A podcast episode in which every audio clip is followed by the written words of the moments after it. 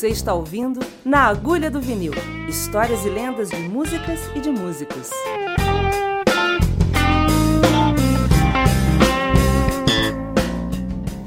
Matita Perê. Matita Perê. Matita Perê, Matita Perê. Matita Perê quer dizer o quê? Vou contar para você, amigo ouvinte.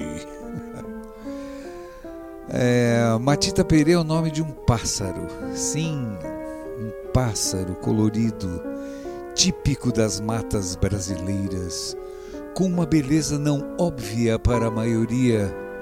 E seu canto, então, seu canto possui apenas duas notas. E é ouvido por toda a mata. Na tradição indígena, é a voz do destino e dos mistérios da floresta. E também é o nome para representar um mito, nosso Saci, o travesso personagem de Monteiro Lobato, que apronta muitas travessuras. E Matita Perê, é, Matita Perê, ao som desse oboé maravilhoso é para mim, significa para mim um marco na minha vida. Em 1973, com 20 anos, eu ganhei uma bolacha, né, um disco de vinil da minha tia Neide, Neide Solito, irmã da minha mãe querida, Maria Francisca Solito Neves. Um, uma bolacha maravilhosa do Tom Jobim, que ele estava lançando, Matita Pereira. E esse trabalho ficou mundialmente conhecido pelo sucesso da música que todo mundo conhece, Águas de Março, né? Que é maravilhosa, né? E também temos a belíssima composição, uma suíte em parceria com o Paulo César Pinheiro, a música Matita Perê, Matita Perê.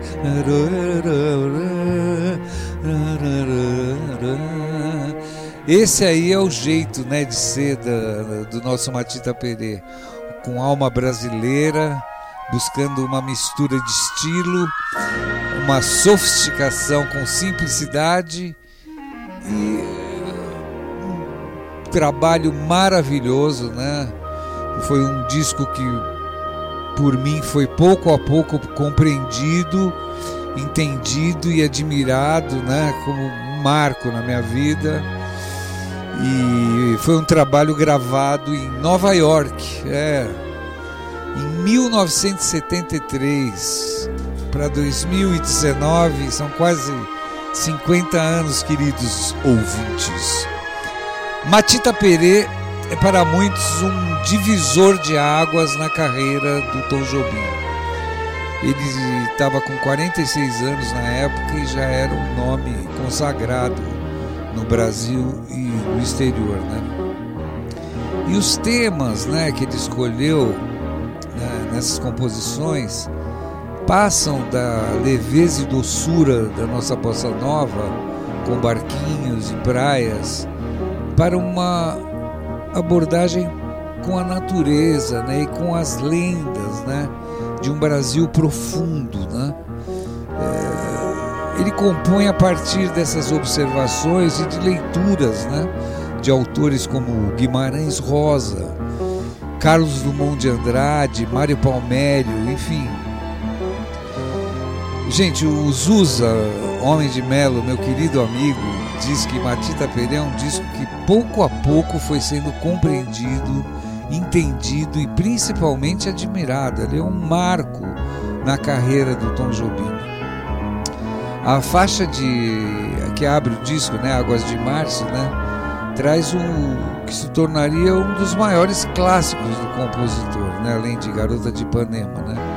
E o título Águas de Março foi retirado de um poema do Olavo Bilac. Já a faixa título, né, essa suíte maravilhosa, cita nosso folclore e nasce eh, de suas leituras, né?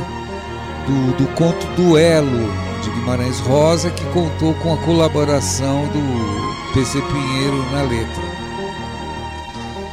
Olha, Matita Perê marca o início dessa temática ecológica né, na música brasileira, na obra de Tom Jobim, evidentemente, que seguiria com força em seus trabalhos nas outras bolachas, Urubu, se não me engano, 75, sim, Terra Brasilis, 80 e Passarim, 87. E ao mesmo tempo né, evidencia um Jobim sinfônico, né? claramente influenciado por Vila Lobos, em faixas desse Matita Perê, como a crônica da casa assassinada, que é uma outra suíte, 10 minutos, feita para a trilha do filme do Paulo César Sarraceni, isso aí. Jobim contou com a força do Dori Caymmi nos maravilhosos arranjos e nas orquestrações e regência do famosésimo maestro alemão Klaus Ogerman. Um trabalho maravilhoso, né? Orquestra, enfim. A ficha técnica desse disco é algo de maravilhoso. Poxa, na bateria e percussão nós temos o João Palma e o Ayrton Moreira.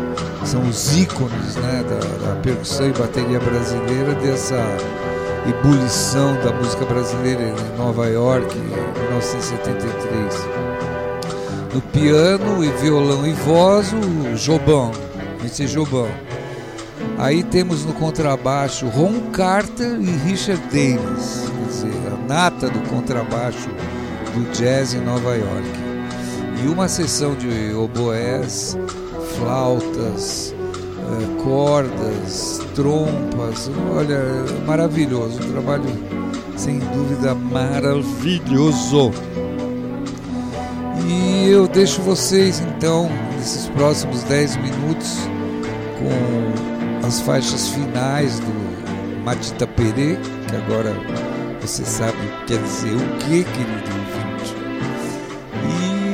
E desejando a todos do Agulha do Vinil, discos de cabeceira, um super abraço, muita música, música conexão, música pelo mundo, pela natureza.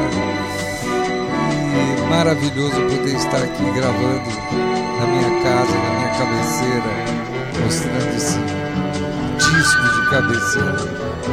Bom som para vocês e lá vem a bateria.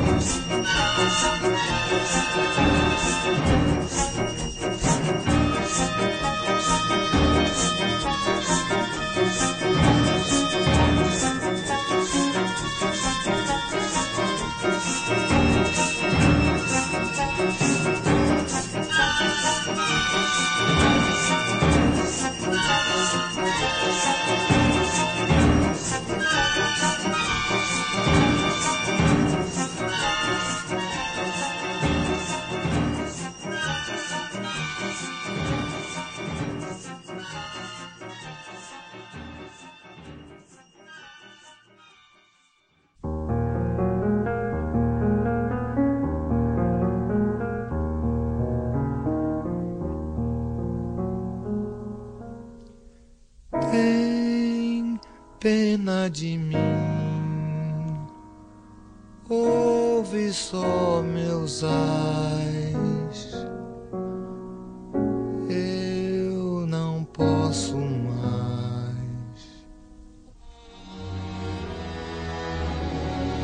Tem pena de mim. Quando o dia está bonito, ainda a gente se distrai. Mas que triste de repente, quando o véu da noite cai. Aqui fora está tão frio e lá dentro está também. Não há tempo mais vazio do que longe